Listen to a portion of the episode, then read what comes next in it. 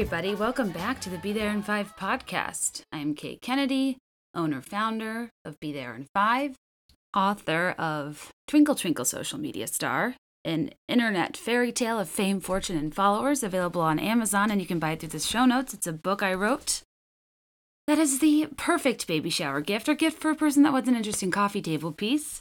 And uh, what else am I going to say about myself today? I do feel like lately we've had new listeners, and I'm not sure if I always do the best job of explaining what this podcast is or does because I know anybody, I know better than anybody that I'll turn something off within two minutes if I don't really identify with the person or their voice or am bored of what they're talking about. And I know I struggle too with like the first 10 minutes before the podcast gets to like what it's about.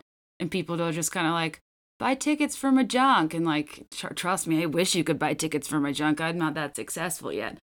Part of me just wants to be like, hey guys, I'll be at the Walgreens on North Avenue tonight at 9 p.m., probably picking up a Gatorade. And, you know, if you want to hear some of my material, come to the back left corner by the cosmetics and uh, we'll see how it goes. And then maybe from there, I can, you know, take my talents across the street to the 24 hour Starbucks where they have absolutely no control over who's loitering because it's absolutely filthy. But, you know, a, a, girl can dream. A girl can dream. That's what I want you to walk away from these podcasts with. I want you to feel like you know what's going on in the world. We had a discussion like two friends what about what's going on in pop culture, in uh, non polarizing current events, in uh, sometimes in my own life uh, or with my own career. I do try to not complain because I think a lot of people start podcasts and don't even realize that they're just kind of whining about very insular things in their own life.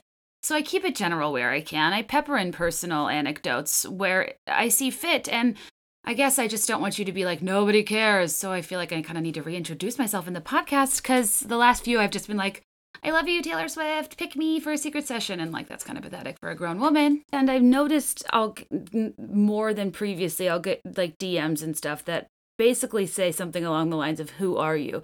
Which is such a weird question to ask somebody because basically that's eh, saying like who are you in the context of the world? Like why are you here? What is your value? Why are you a thing? Or do you have something to to offer the world that makes people seem to think you're interesting? And uh it's uh, it's a funny thing where i guess i'm here not because i'm a you know host or podcaster commentator journalist by trade but i'm actually a person that thinks there aren't enough um experts on high reaching platforms in the field of life, in the field of looking at things from a human perspective of a person who doesn't have the the connections or the media network or the advertisers that control what they say or who they can talk about, but really just wants to talk to you about things that go on like a friend. And I I am a believer in that I am a podcaster because I called myself one and because I gave myself a podcast. And I think so often we look for other people to have a very specific reason they're doing the things they're doing and probably aren't even realizing we do that to ourselves too and there's a lot we'd love to be doing but you're like I'm not a podcaster. It's like well nobody's born one just be one.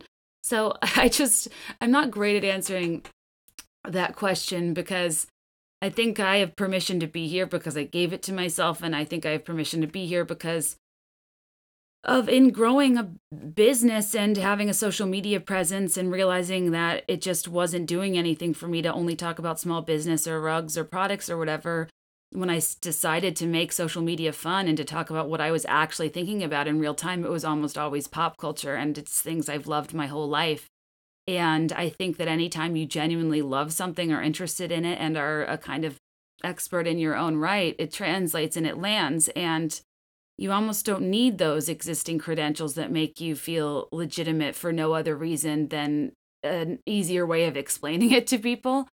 So, yeah, I'm not a uh, comedian or a journalist or an entertainment whatsoever, but so I don't know that I can tell you who I am much more easily than the 12 jobs I've given myself. Um, but lately, when I've been trying to uh, explain the podcast to whether to sponsors or podcast networks I work with or in things I'm kind of like applying to and you know want to highlight what a great platform and incredible audience this is. And they're like so what is it? And I think sometimes when you're forced to explain something simply it it almost makes you understand it better yourself and see different facets of it because I think the uh, I hate when people say at the end of the day on podcasts. Have you noticed that every time any like reality star is interviewed, they're like, at the end of the day, there's the end of the day, and at the end of the day, that's the end of the day. And I'm like, oh my God, use your words.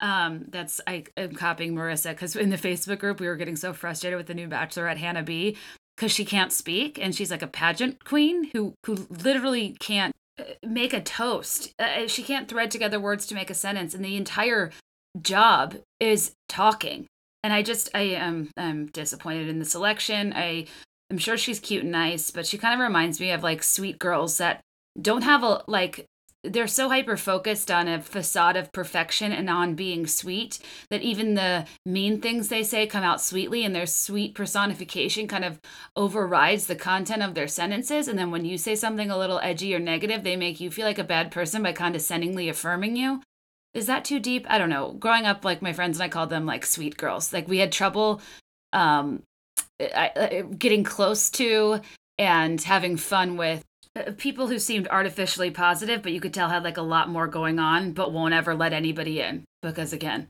all they care about is being the cute, sweet, positive girl. God forbid you have a personality. It's very pageanty, to be honest. I'm not a big fan of pageants. Um, it's the weirdest concept to be like, who can, you know, slap on enough varnish and polish themselves up enough to be the perfect version of what this entity says a woman should be to give you a crown and an alleged scholarship that John Oliver debunked?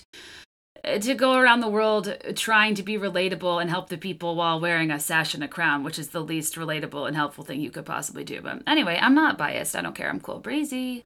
But um this is actually my 50th episode. I think I've said that on two other episodes because I, I don't even know what anything is. I just say things.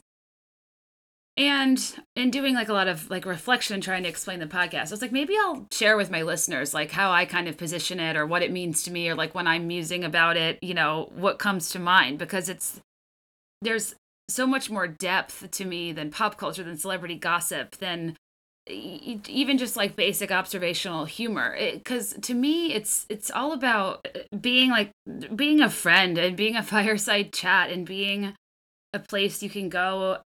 And if you are at all like me in any of the small things i talk about or in kind of the life phase i'm in where i'm at a point where i'm facing a lot of uh, struggles that i think are common of women in my age range where uh, all of a sudden things are heavier things are bigger you're eh, at the point where you're the adult in your head you always you know pictured that was so far off all of a sudden you are that person despite not feeling any older and the person you always thought you'd be at this point you aren't at all and every day is kind of a, a recalibration of eh, being okay with being different than the way your expectations were your whole life and being a person who is proud of how they've evolved rather than disappointed in how they haven't.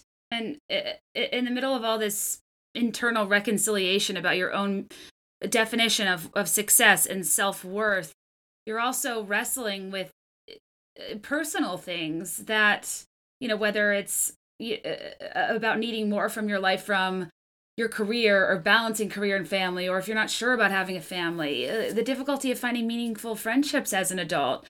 I, I mean, I just feel like I am, uh, maybe I'm projecting on you all, but at 31, I am. I feel like I'm constantly just exploring the conventional wisdoms I knew my whole life in a world where I'm now rethinking so much of what it means to be a woman in society in today's society what it means to be a wife a friend a daughter perhaps a mother one day there's I feel like in my 20s, I had very little confidence in myself, but full confidence in uh, where where I was going in life. It seemed more formulaic, it seemed more structured. So in your head, you're like, eh, I'm kind of the worst, but I'm working through it. And like, I'll be married by this age and I'll have kids by this age and I'll work and I'll do this and this is what life looks like. And you move to the burbs and da da da. And But then the farther you go and you realize there is no formula, you realize a lot of those things don't actually align with what you now want as opposed to what you thought you wanted. And you get to a place where the issue is no longer how do I f- fit into the mold of what this world is inevitably going to offer me that I can rely on because I don't have enough confidence or direction to dictate it myself. It, it's less about that. And now it's more like, oh, I can mold this into whatever I want it to be. It's a true blank slate. And in your 30s, I, I feel like you have all the confidence in the world. Yeah, maybe not in my individual product projects and things in day to day life, but like it's almost a more daunting task to know what you're capable of, but not know how to make it tangible and to not know how to shape it into what you know you can do and to what you know your potential is.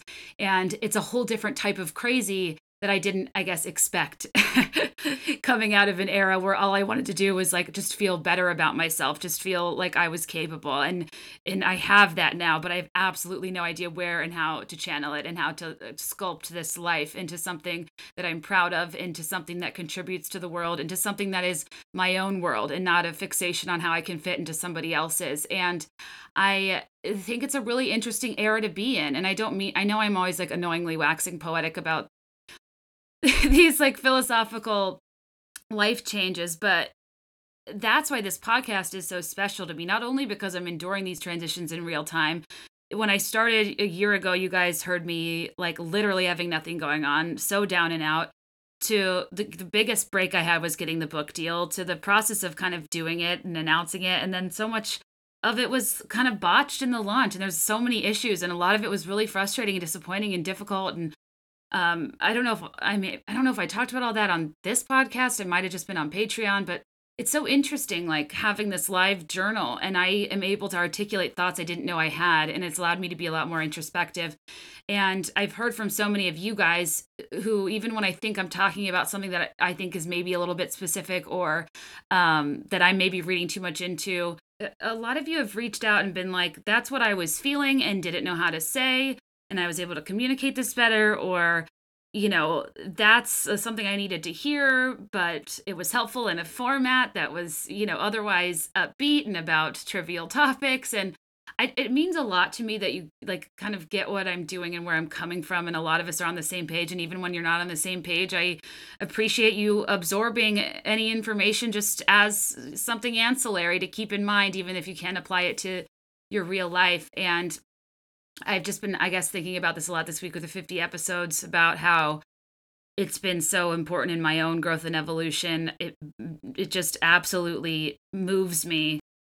If anything I've ever said is has been helpful or useful to you, um, and I appreciate you letting me kind of really uh, swing between between two major extremes of like uh, intensity and also you know, analyzing uh, the mansplaining in City Highs, what would you do, for example?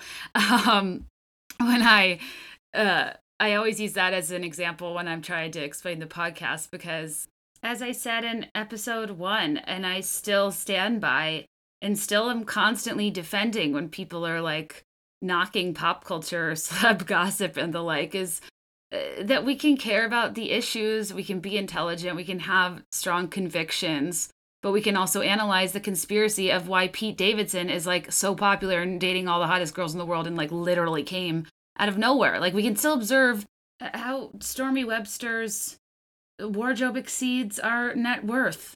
I, I uh, I just want to get across that like yes, this is a pop culture podcast but eh, I'll talk about what chivalry means in a feminist world in one breath and then switch to musings from Zenon Girl of the 21st century in the next. And it's not disjointed. That spectrum is by design because my whole point is that I'm not one self. I I'm selves. Many women are and eh, when I'm told like this needs to be a, a niche, a topic, a specific type of podcast, eh, that I should be honing in on something a little bit better, they're, they're probably right but when I sit there and I'm like, okay, you know how startups are like, you know, WAG is the Uber for pets. I can't think of anything like cool or astute or that envelops it all. And I'm like, uh, I don't know, the NPR for cool people. But like, that's offensive too, because, you know, who's cooler than Ira Glass? I'm just kidding. I mean, I, I actually, his quote about like taste and creativity in beginners is like such a meaningful thing to me. And I read it probably twice a week. Uh, but I also am really jealous of people that are like, I was listening to NPR and because it's just not something I ever say. I'm like, I was listening to Jeff Lewis live and I literally get all my news from Jeff Lewis live. It's uh, awesomely pathetic. But yeah, I, I, I don't know, guys. I guess 50 episodes in and having had a lot of conversations about where this podcast should go and the fate of this podcast, I still just can't seem to bring myself to refine it to one more narrow topic, to make it mostly pop culture, to make it mostly like, eh, eh, you know, business and advice and all of that. Because I, I don't want to put myself in a box and I don't want to put you guys in a box. And I sure as hell don't want to put you in a FabFitFun box. And I guess this is me just committing to moving forward and what feels right and flows and works for me and you guys and all that to say too like i really do value your feedback. And if you ever want to email podcast at be there in 5.com f-i-v-e not the number five um just like yeah tell me where you are how you're doing what you think what you need. Because even though this forum is free it is has become such an indispensable part of my life and incredibly important to me and at the beginning I could have I could take it or leave it but now it feels like such a part of me and you know yesterday with the Instagram blackout I was like so grateful to have my own property and platform and audience and have this medium because if it if all of that goes away tomorrow you have to make sure you have something that's yours and like, I could not be prouder to call a group of people like you something that's mine. And I'm so happy that you've stuck with me and my ramblings. And I'm so excited to see what we can do with it this year, getting some funding, whether we go to a network or I try to figure it out privately uh, uh, honestly my goal for the next 50 episodes not only to continue bringing value to your days during your most mundane tasks, whether driving, cleaning, or otherwise. That's when I listen to podcasts. But to meet more of you, to interact with more of you. And my biggest goal, I think, uh, to be uh, totally transparent, I think is to uh, figure out a way to do a live show at some point, whether it's in Chicago or I don't know if there's some market that likes me better probably i don't know what type of people in chicago. Or if you're there and i've never we've never interacted please reach out. I'd love to know if you're local. Um but yeah i know it's like probably weird to like lift under the hood or whatever because i feel like it's the more normal thing would be to just start a podcast and this is a podcast and it's a professional operation and i'm just going to make changes and keep you out of it because you're not supposed to you know know how the sausage gets made.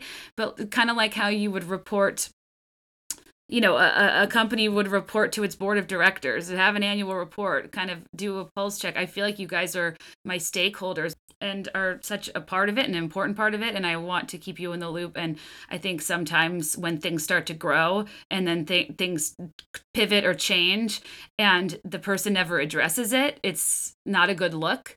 And um, maybe i yeah you guys don't really care about the ins and outs of like my difficulty getting uh, sponsorships and networks on board, but you know, whatever. This is how it works. And if you want to start a podcast, hopefully it's it's helpful to understand. Um and you know, honestly, it would like probably be in my best interest to not, you know, publicly uh, be like, I will not put you in a FabFitFun box cuz like what if they pay well and then that could like get me better equipment and like improve your experience. So it's this weird thing of where I'm like above it all but also like totally below it all. You know, aren't we all? it, it, it's a real toss up sometimes. With great influence comes what I call the Cameran Eubanks crossroads, where you go from, you know, playfully jesting about how ridiculous it all is to just straight up only selling Vanity Planet brushes on your social media channels. And I, I like to think there's a middle ground, and I'm going to aim for a middle ground, but I promise to, to keep you in the loop. Like today, we have an awesome sponsor that I'll talk about in a bit. This is actually something I desperately needed. But no, it is not FabFitFun.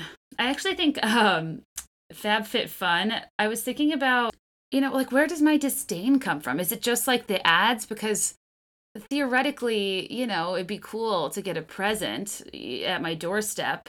But then I keep going back to like, no, I, I, I, I, I, I never sit down and I'm like, wow, I, I, I didn't know how badly I needed a, both a yoga towel and a spice blend. Like, no, like, I, I'm never dying to pay money for things I'd never actually buy. And I really think that there's no such thing as a coupon code for something you never wanted. And I don't know. I got like a pop sugar box once and it was decent, but then sometimes it gets into the realm of like like resembling a, a, a, supermarket sweep of the the clearance aisle at Marshalls, where everything's just like a smidge sticky and like tampered with, and I don't know. I mean, I have a couple things still. Like I've held on to some tea lights and some loose rock sugars for rimming cocktails that I will absolutely never make, but I. I don't know. I, I just think it, it, it adds to junk. It adds to little things you don't need. And um, I just don't understand how that many people must be subscribing and how much money they must be spending on influencer marketing. Because i know for i know janner charges a pretty penny. I mean they've got a, baby and one on the way now and like that's that's premium content but what do i know? What was i talking about? Oh yeah i want there to be like a reverse fabfitfun and like the, in this marie kondo world where once a month instead of a box full of stuff you don't want or need you're sent like an empty storage box and you're required to fill it up and donate and get rid of stuff or you're fined. It's it's all in by Teddy.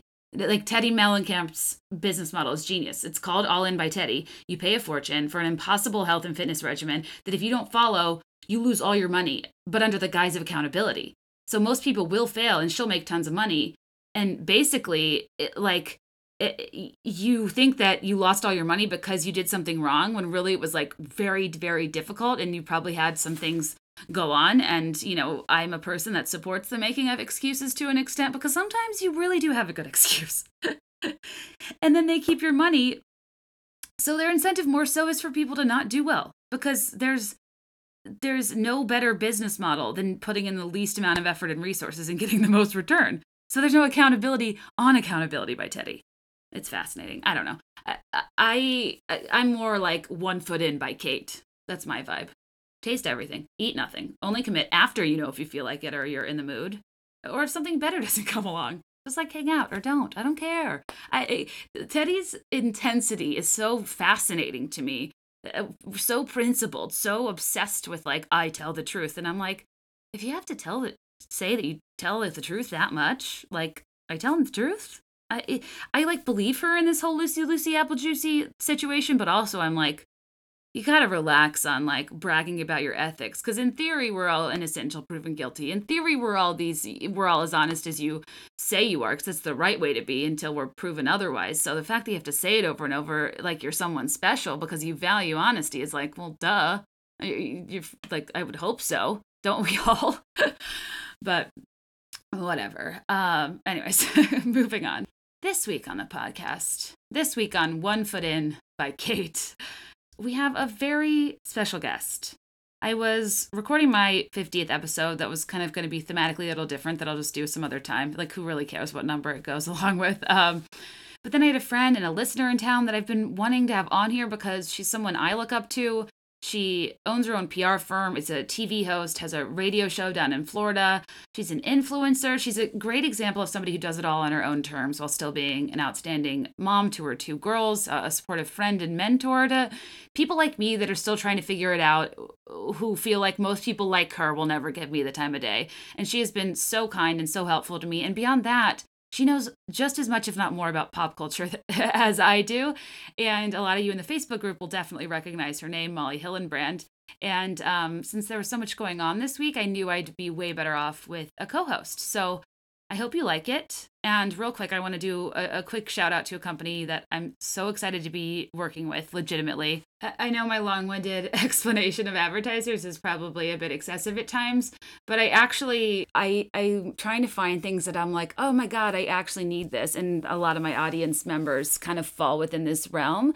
And you probably remember hearing me lament this during my How I Built This series, but I really uh, had difficulty with having to perform every business function under the sun when I left my corporate job, when I started up a business, and I was like, um, I have to now be the head of finance, HR, legal, marketing, sales. I mean, 90% of those things I'm not qualified for whatsoever. So when I left my job, especially as it relates to HR functions, I kind of just casually stopped co- contributing to my 401k. My health insurance was a fortune. All of the aspects of HR were really where I dropped the ball because not only was it a little bit intimidating, it also isn't always the first thing you want to start out doing when you're really energized to start with sales and marketing and strategizing because it seems too complicated, too daunting, like you have to dabble in all of these different investment, retirement, tax areas.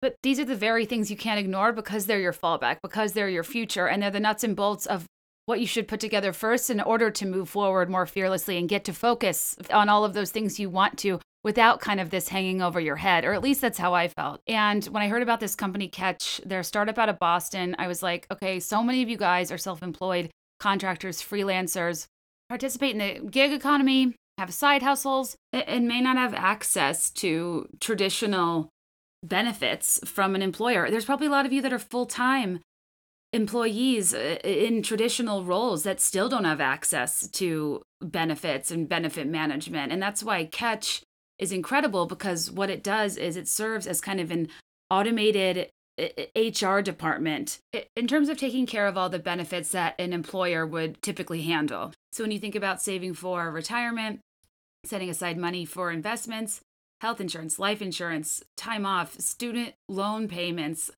all of those delightful things that come out of your paycheck and slowly chip away at your disposable income that you want to smartly invest and be setting aside uh, for what's best for your current situation, a safety net for your current situation, and to set yourself up for the future. It's really simple. Go to catch.co slash be there in five. That's F I V E, not the number five. And you just answer a few basic questions. It's really straightforward. I was sometimes I get nervous because, you know, money, like, especially when you're, you know, not like rolling in it like you want to be. But it actually wasn't that intimidating because their entire business model is really uh, centered on having the ability to pick and choose what works for you. It's uh, all about finding and recommending benefits based on your unique situation and uh, giving you the ability to not be locked into setting up all of those benefits. It's very flexible. You choose what you need. And the best part is, is they tell you what you can live without, which I love because I feel like I'm being sold to all the live long day. And when somebody's like, hey, you actually don't really need this thing and it's not the best use of your money right now. I'm like, thank you. Uh, what a welcome departure from the highway robbery that is so many businesses these days. So I appreciated that. And once they help you figure out the best allocation of your money and how much money you should be setting aside for each, they'll help you manage each account, but you remain the owner of all of your funds. And it's completely secure. They're member FDIC. Your retirement accounts are protected by SIPC. The data is fully encrypted all of that good stuff, which I wasn't even told to say, but you know I'm on high alert ever since I watched all those Fire Festival docs and uh, just want to make sure I'm using my influence for things that are legit and that are safe and that will only be helpful moving forward. And I really think this is filling a white space.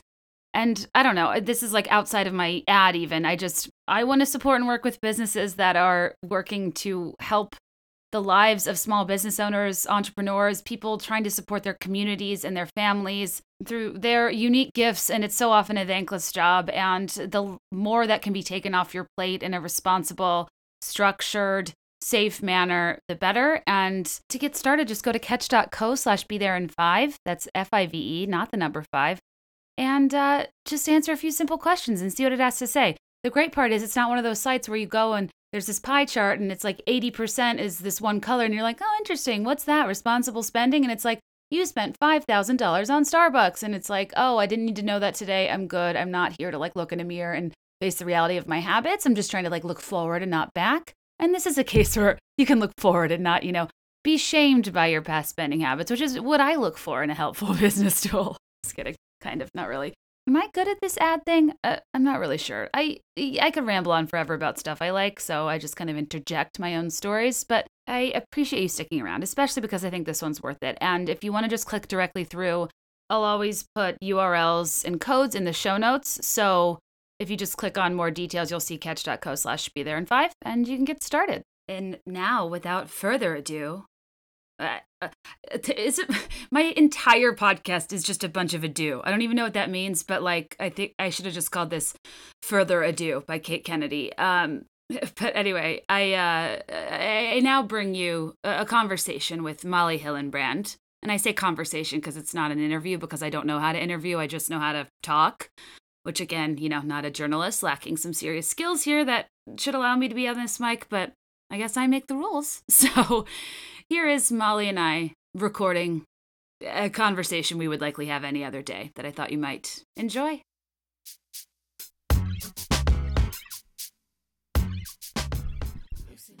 All right. So I'd like to uh, have everybody join me in welcoming Molly Hillenbrand, PR maven, multipreneur, on air personality, influencer, seasoned retail pro, mom of two darling girls and two darling cavaliers, of which Tugboat is half.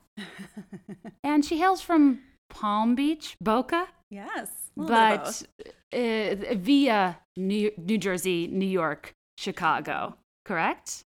That was amazing. That's the best intro I've ever had. oh yeah, yes, thank you. Well, and she's like an all-star in our Be There in Five podcast Facebook group. Love that Facebook group. I mean, you're the glue that holds it together. I downloaded an, Excel spreadsheet of the most active members because I wanted to like reach out and thank people individually. And I was like, you're kind of my friend, so I didn't want to be like, dear Molly, thank you for your continued engagement. But that's what I have to say. I love your Facebook group. You have nice people, really nice people. Everyone's so funny and just good natured. I know, yeah. and I'm like, is this what everybody says before it gets too big and it gets out of hand, or like? Are we just breeding nice people at the Be There at Five podcast? I think so. I'm really enjoying it with my two badges and all that. I know. Well, today's kind of an interesting day because it's the social media blackout of That's 2019. Exactly what I was getting to. I was, I was just gonna say like, we come to you during a difficult time. this has been very traumatic all day for not only me and you, but a lot of my friends. I mean, like today I talked to family and friends. it does make you realize, does it not, how much it consumes of your day? Or is it just me? Oh, no. Well, I think too, I'm very easy on myself because it's such an important part of my job. And while everybody's like screen time, blah, like, you know, disconnect, whatever, I'm like, I agree, but also we aren't all in the position of having the luxury to disconnect. And so much of what propels this podcast, my business, et cetera, is being fairly present on there.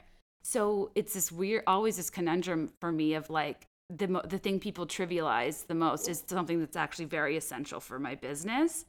So I'm trying to go easy on how much I use it. But that said, literally today, I was like, I, I, you'd think I would have taken the time to like breathe the fresh air, but I was too busy violently refreshing Instagram to see if it was working yet. I have to tell you, I've not refreshed more since your page on the Taylor Swift countdown. I oh, think this God. may have even beaten it today. This has been a major refresh. It's like still not everybody. working. I I'm this is an unprecedented blackout and i'm like what's going on? And they're not really saying anything. Facebook and instagram both tweeted once like so sorry we're working on it. And i'm like the, the problem is is there's like currency commerce there's like stuff involved. Like this is the 13th and if taylor swift was going to drop a single today she wouldn't have. Like there you, you you can't do any launches you can't sell anything. Like and I can't help to think of what is the conspiracy behind this, right? There's I mean, a lot yeah. going on in the news right now. I mean, did Lori Loughlin take? I was just going to go there. I was like, who's running Facebook and Instagram? Did they have anything to do with this college scandal going on? Well, like maybe they don't want us to see their posts of the past, let's say, six to twelve months. Well, like Laura, oh, eh, I heard it's Lachlan apparently, not Laughlin, Sarah McLachlan oh my of gosh, it all. I've been saying it wrong the whole time. That, that word on the street. Okay you know, in Titanic when the woman's like, "It's been 84 years." I think, literally, I can't believe how long, like, uh, like what's going on in the world. It, it, you keep thinking, like, is it just me, and if is everybody else on, and I'm not? I'm gonna have to have a, a very self-aware moment where I was like, I'm not sure, am I missing posting myself of what right. I'm looking at, what I'm doing, or am I like, what's be there in five up to? What is, what are all my favorite people up to today? I need to know. It, right. It's been a very difficult right day for me. I don't know if I need to look inward or if I'm like, you know, is this bad? Because in my in my days of really resenting social media, like when I wrote Twinkle Twinkle Social Media Star, etc., a big my issue was like the you know the comparison game and not feeling like I was um as good as it as everybody else was. But when it comes down to it, I made an active decision like I said earlier, when I'm going to have fun with it. And when it's not fun, I'm not going to do it because I don't want to resent it and whatever's fun to me, whether it's on brand or off brand, do it. And that will become your brand because it fun translates, joy 100%. translates. Yes. And um, I think that what I realized today is like, well, before I was such an island, and now even though nothing in my physical surroundings has changed, uh, through it, through engaging it, I have an outlet to like the rest of the world. I feel like I'm not an island. I'm like in the continental U.S. Like I'm a major metropolitan connecting with all the other major cities that like know what's going on, and we're all separate. But we're all kind of the same, and like we're all in tune. It, like it's a terrible metaphor, but like I just used to feel so isolated, and now I feel like I'm I'm part of something bigger. And even though it's like un- intangible and like Oh, I feel a lot of people feel that way. yeah, And at first, it was like an incredible loss the first two hours. right, And then all of a sudden, I felt like a sense of like freedom. It's been a very weird emotional day. I've gone through many different. It's like the stages of grief. It's like I'm at stage probably three or four. right. I don't know how far we're going in this So what, cycle. what does it start with? Like um, sadness, then Sadness, anger, anger, negotiating. negotiating. So in that Maybe phase, I got that- I took my talents to Twitter. exactly. I said Twitter is celebrating all day today. Oh yeah. I don't think they've ever had more people logging No. into Twitter in probably a good five years. Oh, I haven't tweeted in in probably five years, and I all 154 of my followers on Twitter. I I like reeled off 12 different thoughts at once because I was like, suddenly there's nobody to hear my thoughts. I completely forgot I even had the Twitter app on my phone. And then also I'm like, wait, I need to catch up on the news. Like, how am I going to know what's going on with the college crisis and everything else? Or the outage. or the outage. 100% because Facebook can't update either. right. I I just think Twitter is the place. Like, did you see that tweet? I think I posted it of Kmart try like trying to be cool and like talk to Taylor Swift in her lyrics about command tape.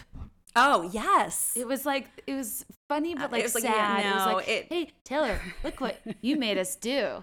Use command tape. Talking about missing the mark. Uh, yeah, no, it, it, was it did. It landed with a thud. But she liked it. Oh, she did? And oh, I didn't so see that she liked it. It's reassuring Oh. to them, which is hilarious. But that's that's like what Twitter is to me. Like I go on an Instagram story on a blank screen and I like, you know, uh, can write sonnets, but like sitting at that 140 character, I'm like, Yeah. I, I have nothing to say. Yeah. And I feel like I am manufacturing a statement that is supposed to be funny, but like won't be because it's, I don't know, there's something about the restriction, I guess. And the fact that I feel like only companies, news outlets, and trolls use it. Right. Do any of your friends, or are they like at the beach with you, my I have- family? I have, had a tough time with Twitter since the beginning. Yeah. It has never been the correct format for me. Exactly. So, So- maybe we're flexible. I, I'm flexible. In times of crisis, I am flexible. Because part of me is hoping like Banksy like took the servers down and it's like an art installation to show us all our dependence Oh on social media. Yes. Wouldn't that be wild? It would be wild. It would actually be amazing. For like an hour, I thought Fire Festival was Banksy. Because I'm just like, it's kind of genius to do something s- that impacts society that essentially is a giant mirror. Right. Like, that's the most meaningful thing you could possibly do. Absolutely. I guess that this ta did teach me that my interest in social media is less vapid than I maybe thought, but it's still way way too dependent. I think, and maybe I would actually develop personal relationships with people like in the city, Right. Like in person. Right. Uh, you know, if I didn't have that outlet, which it's like you know, there's trade offs, right? Um, Absolutely. Well, look, it brought you and I together tonight. We, we're not watching each other on Instagram. I was just thinking that. So, okay, Molly and I know each other because you had a retail store in Chicago called Yes. Luxaby. Way back. Yeah. It was luxury, Luxury Baby and Child, and it was luxury children's clothing and maternity. Yes, it was like this gorgeous high-end store. Like, Right down the street on Oak Street, Chicago, Yes. for those who know Chicago. oh right, And we had some uh, dressing rooms that we needed some amazing reminder mats in. Well, I have to tell you, you know what really um, hooked me? Um, so I was already following you then, but your American Girl doll stories. oh yes. Because if that doesn't resonate with everybody, I started watching your stories and the American Girl doll story started, and I must have told, texted five of my friends that you have to follow Be There in Five and listen to their American Girl doll stories because that that's so really was the essential part of my childhood, and I completely related to every single thing you were saying, and was just cry laughing like watching it, and that That's was the that was the hook. that, I hear that more, Really. which is just like wow, Was that, that the fateful moment? night with Kirsten. Who knew? The American Girl dolls. I was so Um, embarrassed about that story too. Were you? Isn't that so I didn't funny? do anything like that. Like it's the first time you start to talk to yourself on your phone. Your friends, friends and family are like, "Are you like, are you good? okay?" Like, what's going on?" it's very uncomfortable, and I you have no reason to. And it's like people think they need permission to like already be somebody to do stuff like that, but the, the reality is you're not ever going to be somebody unless you ha- have the lack of shame to do something like that. Right. But I think it wasn't it right after the whole idea of Instagram stories came out because I remember when Instagram stories fir- first got released. Mm-hmm. And everyone was like, what is this? What am I even going to use this for? But then it just opened up a door to just like understanding Uh, people's personalities, getting a real listen, we're, we live in a voyeuristic society. A hundred percent, yeah. And what's more voyeuristic than seeing just not only you know pictures that people are posting, but now the video and the audio, and you're seeing in real time what they're doing every day. the uh, uh, I, I totally agree with that and i think a big part of it was that using it in that way because it was kind of like a lot of unboxing and a lot of like look of the day and stuff that i just never did but that was such a lesson to me in connecting with people because so much of my humor and like knowledge base is nostalgic and just because those years are far gone it doesn't mean i didn't still have the same analytic mind when i was a kid but like didn't really think about it or know how to use it and then when i like looked back on it there was it was so funny to me that like my entire impression of american history was through the lens of like a victorian girl a world war ii child a, a, a pioneer on the minnesota frontier and uh, a, a colonial, like a Felicity, like founded America, as far as I was concerned. And um, but, But the way you articulate it is the way that we all think about it and are unable to articulate it in that way with such a sense of humor. But really, the hook that got me was then when your mom uh, messaged you, by the way, that was her real dress. That was not Oh my God, you just threw her under the table. it unfolded in real time. It did, And I did. didn't really even know my mom was like watching my stories at that point. And yeah, she came through with receipts and was like, look at that tag. It's the Pleasant Company. And I was like, no, it's not. The bodice is wrong. but I I think to me too, the um what I loved was the humor of like everybody being like, yeah, we could only afford one doll. We all pretended we had the doll we really wanted with their furniture and clothes, but we were stuck with the other doll. And like how every Molly owner on the planet undid the braids, took off the glasses, pretended she was Samantha, like Rachael Leigh Cook, and she's all that. Like it was everybody wanted because they're the same face and hair, yes. but glasses 100%. and braids. And Because back then we only had four to choose from as well. Yeah. So it was, you know, And you're you blonde. Yes. if you're blonde, you get Chris, Kirsten. Right. Yes. Did you get But also, my name was Molly. So it was like a big Oh, toss up. I it mean, was a big toss up for me, but I was very uh, sensitive at the time because I wore glasses as well. And I really wanted to, you know, live through something else. Yes, right, Um, so I lived through Kirsten right. and her wooden trunk. It was a tough life. yeah. That was my. It's like it's like how we watch, you know, 90 Day Fiance or Sister Wives or like my 600 Pound Life. It's like Live for it. American Girls were like your first foray into anti-inspiration. Yes. What's the opposite of anti-aspiration? What's the opposite of aspiration? Something you watch because it's something you don't want. Right. And like these girls' lives were hard. Yeah. Hard. And Yeah. that it's so interesting to me that like that was such an angle at the time that worked and it meant something to us and i remember so True. And come to think of it, I don't even think we've had anything like that since. no that's my fixation is like what do we have that's educating people besides the new one that has food allergies Yeah. Can we talk about that? The new girl of the year? I know you mentioned it in a previous podcast. i mentioned on instagram i don't know if i've talked about it on here but it's worth discussing Yeah. I, the new girl of the year. I, you know, I'm so conflicted on this. same because food allergies obviously is a very relevant topic. i have them It uh, it affects many. it affects But- millions of families every year I can think of other things plaguing our society I a little bit more dire. And I mean that with no disrespect because I do know people with tremendously sensitive food allergies. I I mean, I'm one of those people. That's why I feel entitled. I, I have a nut allergy, which is pretty right. hardcore. Right, right, right. Uh, but yeah, not comparable to slavery. At all. like not comparable to like your friend dying of cholera. Not comparable to your dad being off at war. Right. It's like these great American stories were told through these women or young girls, and either we've run out of ideas or this generation needs to relate to something more accessible. You know, it's like And yeah, I mean, it, the food allergies are one thing. The owning a farm to table restaurant in B&B is just like so hilariously like hipster. It, her biggest issue is that she has trouble disconnecting from her screens. Yeah, I don't know. I just it, it's like on the one hand like you have young daughters like Absolutely. if you use that as a proxy for being like what's what, I don't even know her name. I, I uh, is Oh, it probably is like? I Skylar. to look it up. I have no idea. Wait, I do have to look this up. I need to find out what her name is. It'd be one thing if you could go to your daughter and be like, Skylar didn't get to go to her school dance because she was so connected to her screen, she forgot to do her chores, and there were consequences. Like, I don't know what these stories could possibly be, but and yeah, that's relatable to kids. But I feel like the education is lost, and maybe that's my uh, disappointment is because I learned so much through those. Or I, I, I should rephrase, I didn't know I was learning so much. Well, it just shows the difference in the hardship nowadays versus back then and what True. people consider hardships now. Right. Is completely on an unrelatable scale, I think, Totally. to even like 10, 20 years ago. Totally.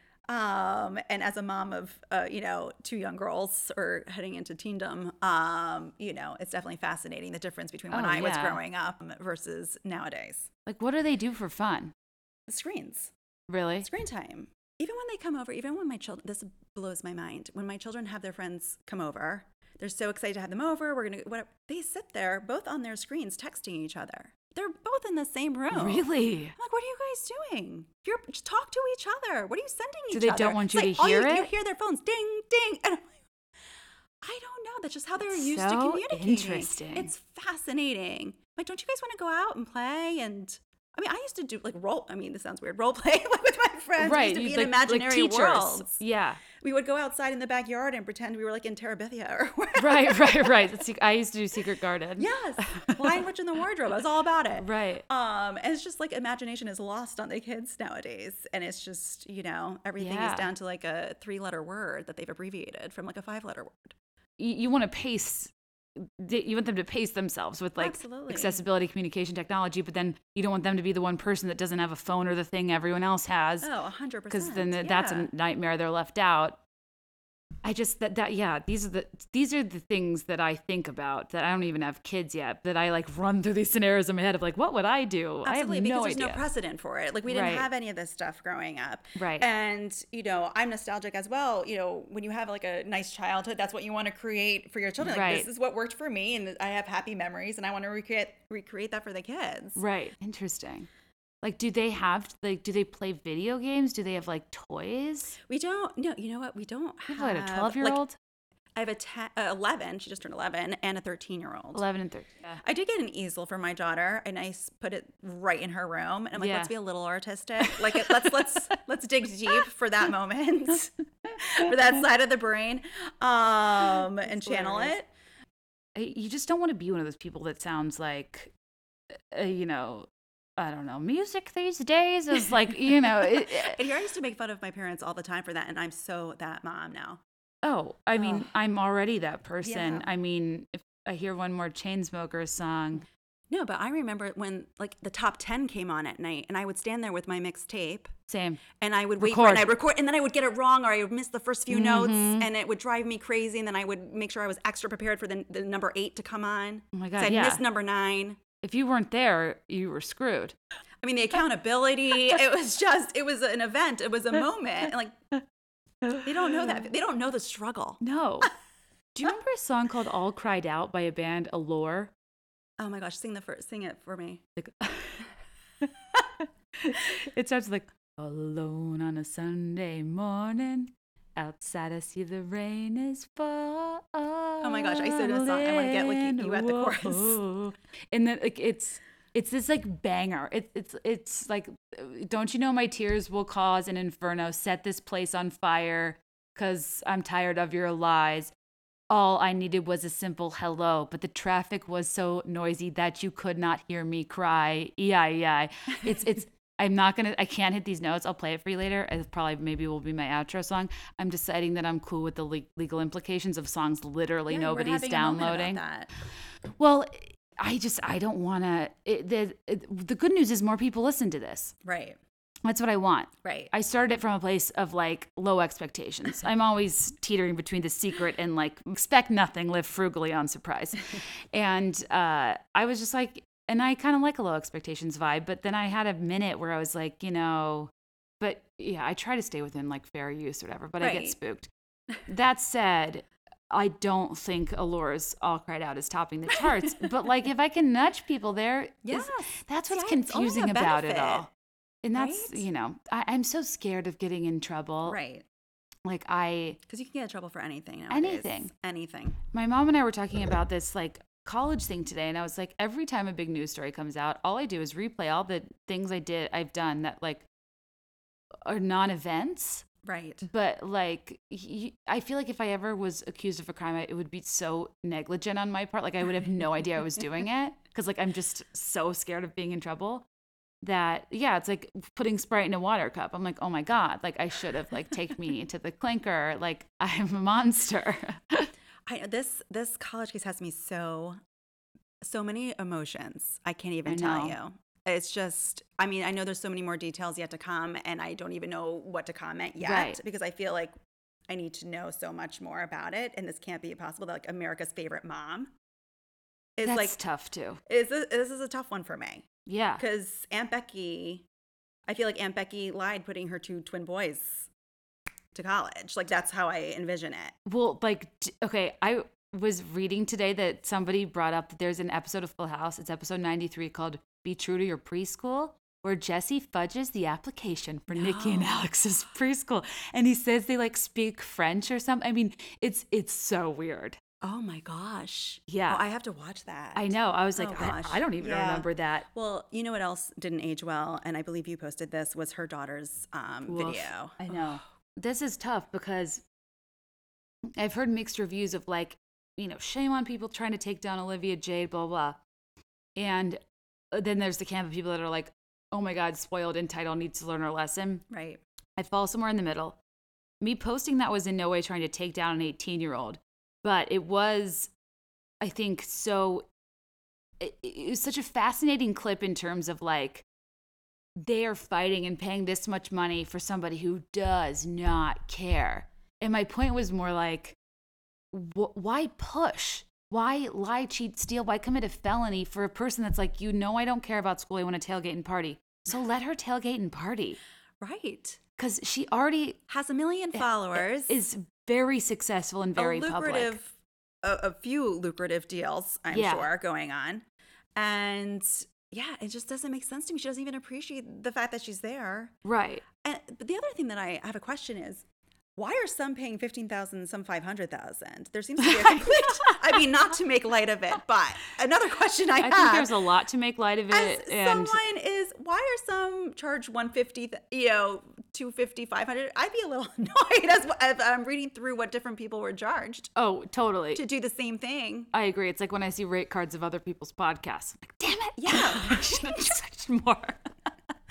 I looked into that too, and my biggest issue with the discrepancy was Felicity Huffman's fifteen grand, who's like an A-lister. I mean, she's an A-list couple. Like, Yeah. yeah, Mossimo of Target fame is important to all of us on a different scale, but he's not like his household. And I think a lot of people didn't even realize he's Mossimo of Mossimo fame. Like, right there's Mossimo, there's Xhilaration, there's what Merino, or like what's the other Target brand?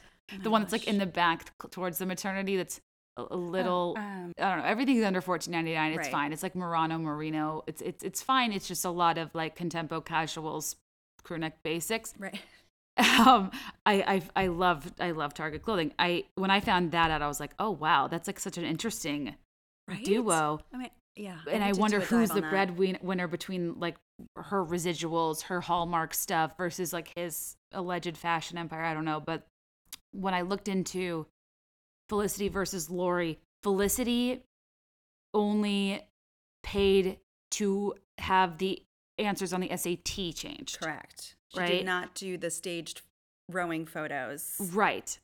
right So hers was just an SAT score. She did it for her first kid, backed out of her second. And the reason William H. Macy was not taken into custody is because the record that they have of his emails is him backing out. correct Okay, so that's what I was reading tonight. I was like, I think that I understand this because everyone's like, why isn't William H Macy there? I'm like, I, th- I don't think they have anything incriminating other than his like Mm, vague participation, but ultimate deciding not to right. do it. A little bit of morality shown through. Yes. Yes.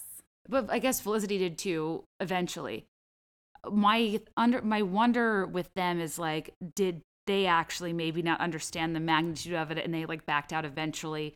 I think some of these parents maybe didn't know it was a felony. Mhm. Not defending them at all, but my because when I first heard it out, I'm excluding Lori Loughlin's case from this because it's a totally different animal. But the parents that did the proctors, the SATs, whatever, Mhm. I can see, especially if you're in like a kind of tone deaf echelon of wealth and everybody else is doing it, you're like, SATs are kind of like uh, municipal fake law, like an honor code. Right. You shouldn't do it, but you're not breaking the real law. Right. And they probably didn't think the implications were this serious.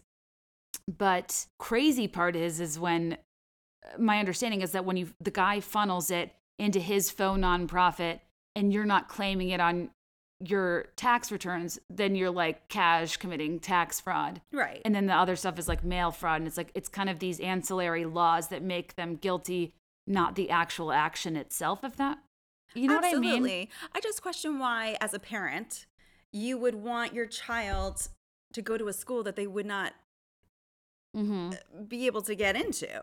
I just I would want my child to attend a school that they would feel confident in Mm-hmm. um, academically and everything else. Like, why would I push my child to be at a school that they probably weren't academically ready for? Although it does seem, and I USC is a great school. Um, I have family that went there, goes there, and but they made it seem like it was like Harvard, Yale, and all the Ivy leagues at first, and that's not what USC is. No, it's literally not an Ivy. And that and when you look at like the list of all the people involved, it's all it's 98% USC, but the media headlines were like Ivy League schools. There was one Yale coach and like one Georgetown, but Georgetown's not an Ivy. Right. Um my friend that grew up in LA said that USC it has a notoriously murky admissions process with a lot of loopholes and that it's very well known. It's it's about who you know Okay. which is an interesting like cultural tidbit about Sure, USC that yeah. because mm, you know your initial reaction is like, well, Jesus, if like people that don't need this, like Felicity Huffman and William H Macy, are participating, this must be endemic of a much larger problem. That this is the tip of the iceberg. But that kind of led me to believe like actually this might be a little bit USC centric. So when your denominator is people that are important and you don't stand out as much, you know, uh, big pond Right.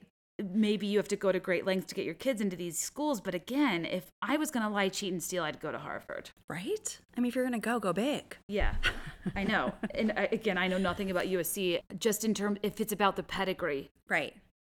it, there, there there is a difference between an Ivy League school and not one. Like I'd at least go to Stanford. I mean, I, I just I don't get the USC specification, which leads me to believe there's something weird about that school. But what I also don't, don't understand is okay, let's say you have a 100,000 to $500,000 to burn.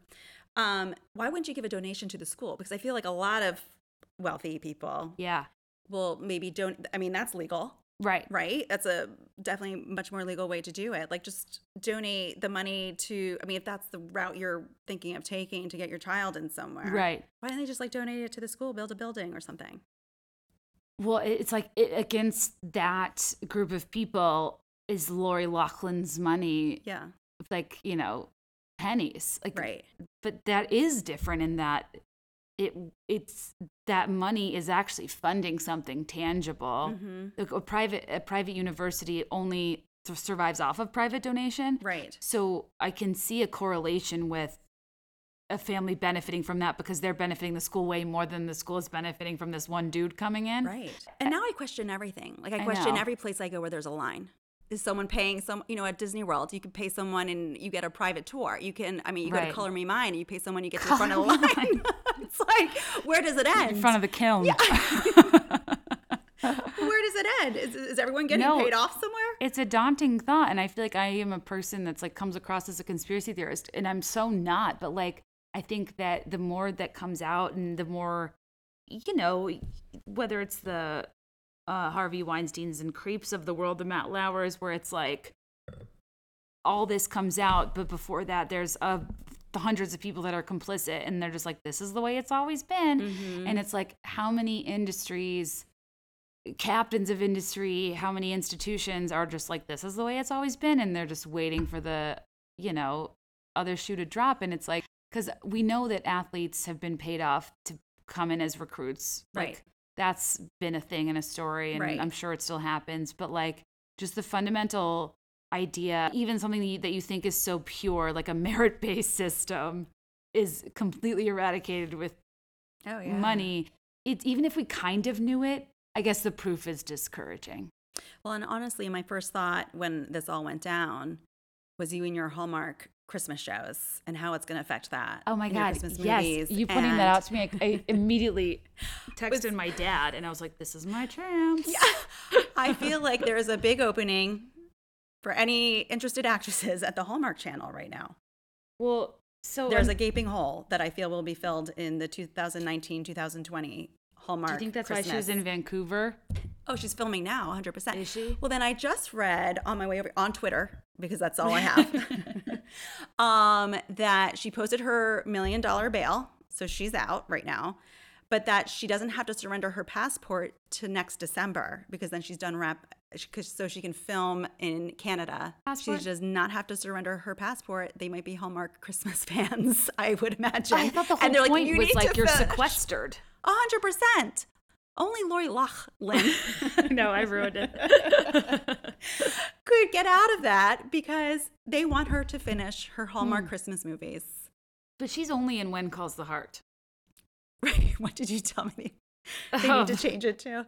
I'll have to look back to our text. Um, Um, Oh, it was But- like when calls in a favor. Yes. something like that.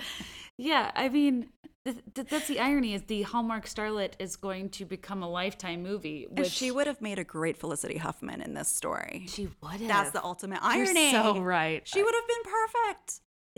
I, I- I don't. Maybe I'm so off base. In my head, Felicity Huffman is just not as guilty because Because it was just the SAT. because it's just the SAT and the SAT. Isn't that funny how we're now so skewed? They're like, you guys, it was just the SAT cheating and changing a few answers. Right. I'm not saying I would do it, but I can see how in that world that would seem something that you could like maybe nudge yourself towards doing. It's still wrong and it's still punishable. 100%. The 500 grand to admit your daughter against her will to a school that other people are dying to go to, that are paying their way into, that have overcome major adversity to get into, and to have your daughters lie in pose with rowing equipment as minors for your i mean it, the, it's unconscionable. Right. it's disgusting. It's i joke about lori loughlin but like it really is so alarming and serious that it could just be so breezily pulled off and that she has a huge youtube career and never mentions rowing. Right. and like they don't even seem to like be worried about that.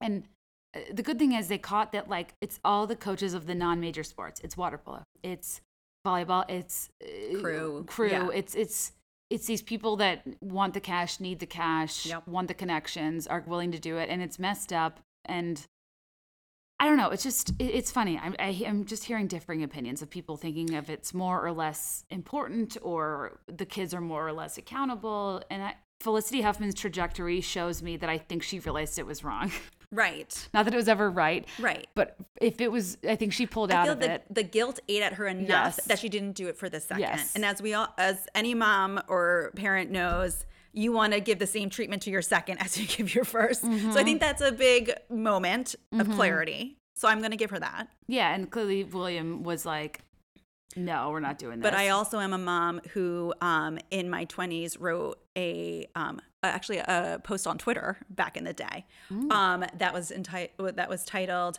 "I do not want my child to get a first place ribbon." And it was- Interesting. Controversial So me, yes, it was a very controversial topic, and it was back in well, it still is today.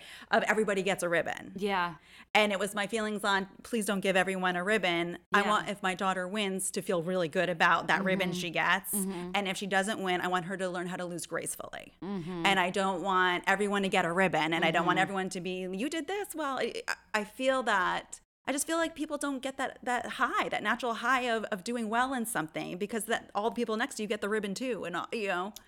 totally And so, you know, I can go both sides. I'll have to find that essay. Oh You- my I wanna I was very it. passionate about well it. and it's like so interesting Yes. You didn't have kids then, is that what? No, it was right after I had. Uh, so I had Carolyn when I was 27. Um. So and I must have wrote at it. 27. I had Carolyn at 27 and I had Sophie at 29. And I think I wrote it in between Oh. the two. So I must have been like, you know, 27, 28. So progressive. And I was, yeah, very progressive. uh, I want to re- no, because I have to find it's on Twitter. If anybody wants to do a deep dive on my Twitter, you'll find it. the other weird part about like your article and stuff that I think about is how much of like my personality and humor was developed as a result of feelings of inadequacy. Mm-hmm. And I know that sounds weird, but I almost think that like that phase of your life that's so excruciating, I'm sure for the people around you to witness, is so important for you developmentally. And it's kind of like how popular girls in high school burn bright but burn out fast. And then you go back to your hometown and it's like rough stuff. Okay, that's in my essay. Oh my Oh, gosh, I have to find this. I'm going to read it to you after our podcast. Funny. yes, I- and it was about how you know the people that got all the you know Yeah. acclaim in like high school have now come, mm, Right. have not done so well later in life, and then you look at the people that had to struggle and fight for kind of the attention and the uh, you know awards and how awesome they're doing and how much they appreciate and glow you know in their success. Right. and you know i have friends who their prime was junior year in high school. That was their big moment. And um, that was it. Yeah, something about feeling like you have something to work toward makes you a little more scrappy. And it's not that you want to manufacture that your kid is an underdog, but it's that, and it's not that you want them to feel like overly like an underdog. It's right the the way I've always like said it to my mom is like, I when I was at school I felt out of place, but when I was at home I felt like a genius. right And like home is like who I was, and school was Mhm. my context. i think that's true for a lot of people Yeah, and i it's think like it's yeah it, it, it, it's just important that like people know who they are even if for a moment they forget it when like other stuff is like weighing in on them hmm and it's easier said than done obviously but But I have to tell you, like some of my losses were some of my most pivotal moments that I can remember more clearly than a lot of Yeah. my wins. oh my god And they- like breakups too especially Oh my gosh. Uh, I mean, I can tell you when I lost second place at spelling bee to Katie Churko uh, because of the word raisin. I, I mean, I will never forget that. I will never forget how to spell raisin as well. But I mean, those are moments. have we never Wait, talked about this do you know how to spell raisin? of course you do. i'm like But I, I mean, I went the whole way. sorry I did know. Um, I can't believe, like, I, I mean, the words that we were given were, you know, this long, like, four syllable, and I lost on the word raisin, and I will never ever forget it. And to Katie how'd you Churchill, spell it I spelled it R A I S E N, that's like a combo of raisin and raisin Yeah. a popular candy at the time and I will never let it go, and I will never forget that moment because I was so sure I was. how gonna old were win. you So this was the eighth grade like spelling bee challenge. I mean, this was huge. Like, I'm like, right? Couldn't I have had like a really good word that I could have boasted? Like, oh, well, it was, you know, uh, like I honestly, my mind is blown right now. Like I was in fifth grade and I lost on the word eucalyptus. Okay, well, see, that's bragging rights. Well, But I think that was one of my words, though, if I remember correctly. That Eucalyptus? and protoplasm and like all those big words. Got them all. Raisin. I, I literally I can't look at raisins to this day. It's really traumatic for me. Very emotional. it's an inside joke with my family. Like this, that my spelling bee loss was my first, uh, I guess, public failure. hmm Yes. A B, it's it's in front of people. There's a lot of hype. You like almost don't think you're gonna get there, and like like there's nothing tr- as traumatizing as people at that age watching you do something Oh, yeah. and failing. And I think people don't get like if you're in a chorus concert or like whatever, your jazz band, it's it's not individualized and it's not win or lose. The the heat I can still feel like radiating through my like pale skin oh, that Yeah. like when I cuz that cuz exactly that's when I learned how to lose and I Yes. learned that my parents were like, "Oh my god, you made it so far." And I was like, "I made it far. I lost." They're like, But I think "No, it's it's not the point." a huge growing moment and what we're missing out of nowadays because you know we all know what it feels like to win it's amazing it's great that's wonderful but to know how to lose and to lose gracefully and take that lesson and learn from it and which actually makes you a better person, a more well-rounded person, a more Right. interesting person. Um, Right. And nowadays, I feel that if a spelling bee was going on and I got sec, or someone you know came in second, the parents would come in and say, "You didn't give a fair word to my child, and that's why Mm-hmm. they deserve a recount." On it- it's just so different nowadays. Like, let your child lose. And I trust you saying that because you have children. I Yeah. feel like I'll have this philosophical discussion. But then, like, you know, uh, tugboats, like, you, know, showing his teeth at a toddler. And I'm like, your toddler's being aggressive. Oh, listen. I'm just kidding. Hundred percent. Listen, and I don't say that I don't go after Wendy when she goes after my my lovely daughters as well. But I'm just saying, um, you know, we all have our moments. yeah, I think it, you can, like, kind of. I want my uh, kids to feel the range of emotions. Let's just say that. Yes, and I think that as a parent, you have to allow yourself to be able to handle the range of emotions. I guess is the bottom line. Yes. because you have to. And again, not a parent, but uh, the way I would feel is like a gut check of, is this to spare me of pain because I can't see them in pain, Right. and in- in doing that, am I robbing them of experience? Right. And when it's just part of life and it's unfortunate, but it's reality. Because like at daycare, they'll be like, "He was a little uh, rough today," and I'm like, "You're rough. I'm never coming here again." Well, I'm laughing because I grew up with a mom who was um who worked at a animal shelter and she brought in all the misfit dogs that no one would take because they had something wrong with them. So if you like came Lucy to Lucy Apple Juice. So if you came over to my home, it was the land of misfit toys. Did it was just like keep the dogs. Are they just like fostered for a while? No, we kept them all. Oh, we had yeah, we grew up on a farm. I grew up on a farm. Oh, I didn't know that. yeah, about you. cows, bulls, chickens, goats. Wow, are you outdoorsy? Not at all. like, can you like identify with it? Yes, Be like, go to a hayride. I mean, I would totally go on a hayride. Hundred percent. I would find the cutest outfit. It would be the best. I yeah. want to be outdoorsy so badly. I want to be outdoorsy so too. In fact, when I saw what, which Housewives was it, um, where they went glamping. Now that's Oh, in in Glamis. Yeah. Or was it Bass Lake? but yeah, Bass Lake. Um, It was OC. No, and yeah, no, it was Glamis. And they when they went in the dune buggies and like Heather Dubrow and co like Yeah, rolled. That was like scary. Actually, it was scary when she got um hella lifted. Yeah, Mm-hmm. Poor Vicki. that show used to be a lot better. Yeah. But I'm very bored by a lot of them Mm. um, nowadays. There are a few like new ones that are breathing new life Yeah. um, into some, and I'm excited about them. But yeah. OC's dead to me. Ne- the New York's premiere was abysmal last week. Did you watch it? I did watch it. I was very confused by Sonja Morgan, Oh my god, that was hilarious and sad. and it was all the It emotions. was all the stuff. Yeah. It was like Blackout 2019 in a Sonja Morgan. really It's like, was. I didn't know how to feel. I had a whole range of emotion. Scotch taping the. Right. It's like an expectation, reality corroboration in real time that you're like not ready to do. Yeah, and there was like a lot of heaviness with Bethenny and the death and Bryn and, And the Luann's like, I've been to prison. There's so much to say. I mean, it's so much to say, but it was just like I don't know. I know it's, it's part of me fears that this series is growing tired Mm-hmm. and had a heyday. Mm-hmm. Um, I'm looking at my phone. Oh, okay. On my phone it says series is growing tired and had a heyday. Okay, I'm looking at my phone. Do you see this? Yes. I realized I said Siri. Oh, And the worst part is part of me is like, I wonder if I can log into Instagram, but I'm the moron that um logged out and deleted the app to I did the same thing. and I still can't get in. because I thought it was me because I had flown on a plane. And I was, and I got off the plane, and that's when it stopped working. And I was like, "Oh, something happened while I was on the plane." I plane." got in. You did? Should we drop everything Wait, and scroll? stop, stop the podcast. We're back. oh my god, is everyone like, "Hey girl, how are you? Oh What's Oh new?" gosh. Did Taylor Swift post anything? We're Oh my like, gosh, watch her have had like this huge reveal today, That's and we've been sitting here talking that's my biggest about concern, why my child should not get first place. no, she didn't. Okay, whew. We're safe. Um, sorry. No, this is this is so much fun.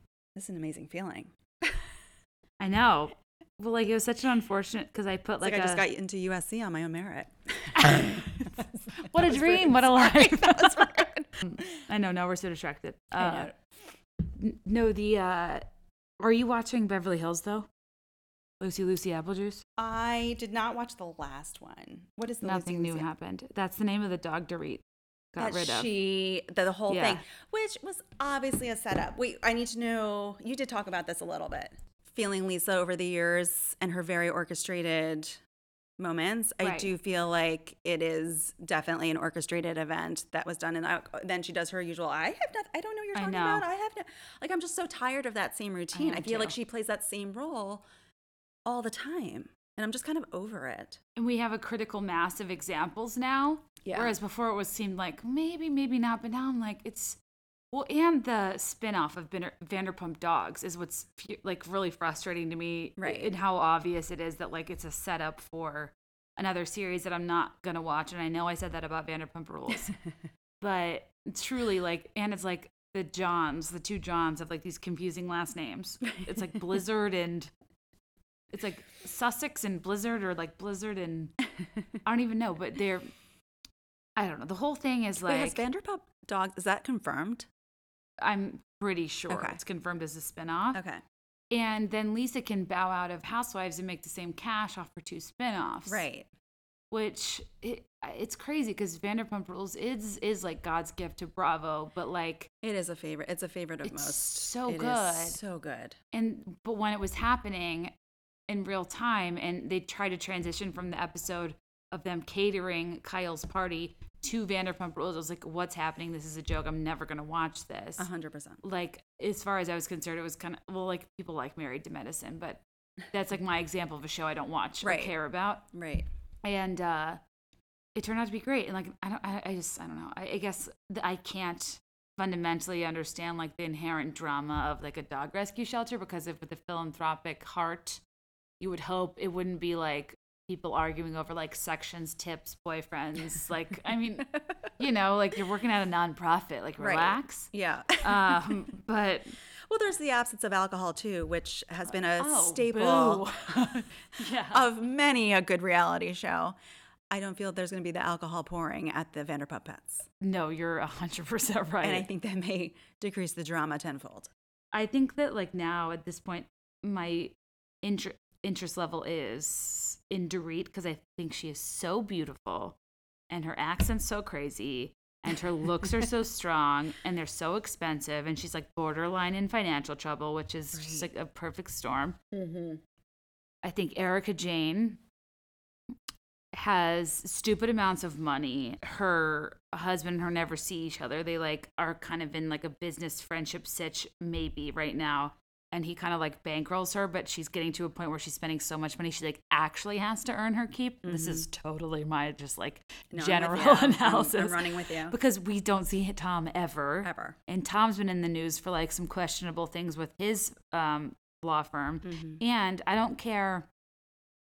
The, the, my issue so often with these housewives is people will just blanket like a person that like has money period there's there's money and there's private jet money Right. there's money and there's fly your team of stylists and and a glam team of four people out to be with you 24 7 And give them their own twenty thousand dollars suite in Dubai. yes That's insane. that the, the- yes it's that is like play money fu money like levels that like do not match you know ceo pe firm like yeah there's a lot of people that make a lot of money Right. but then there's like unlimited funding and i have trouble figuring out who sits where. Like i know pk is not i mean like what's boy george up to? Karma chameleon. Like how much more can you really do with these like charity gigs? I, i'm a, i'm an apologist for a lot of like polarizing bravo characters i feel like because if i see them as a mom or a sweet caring wife like a sweet daughter or whatever i'm like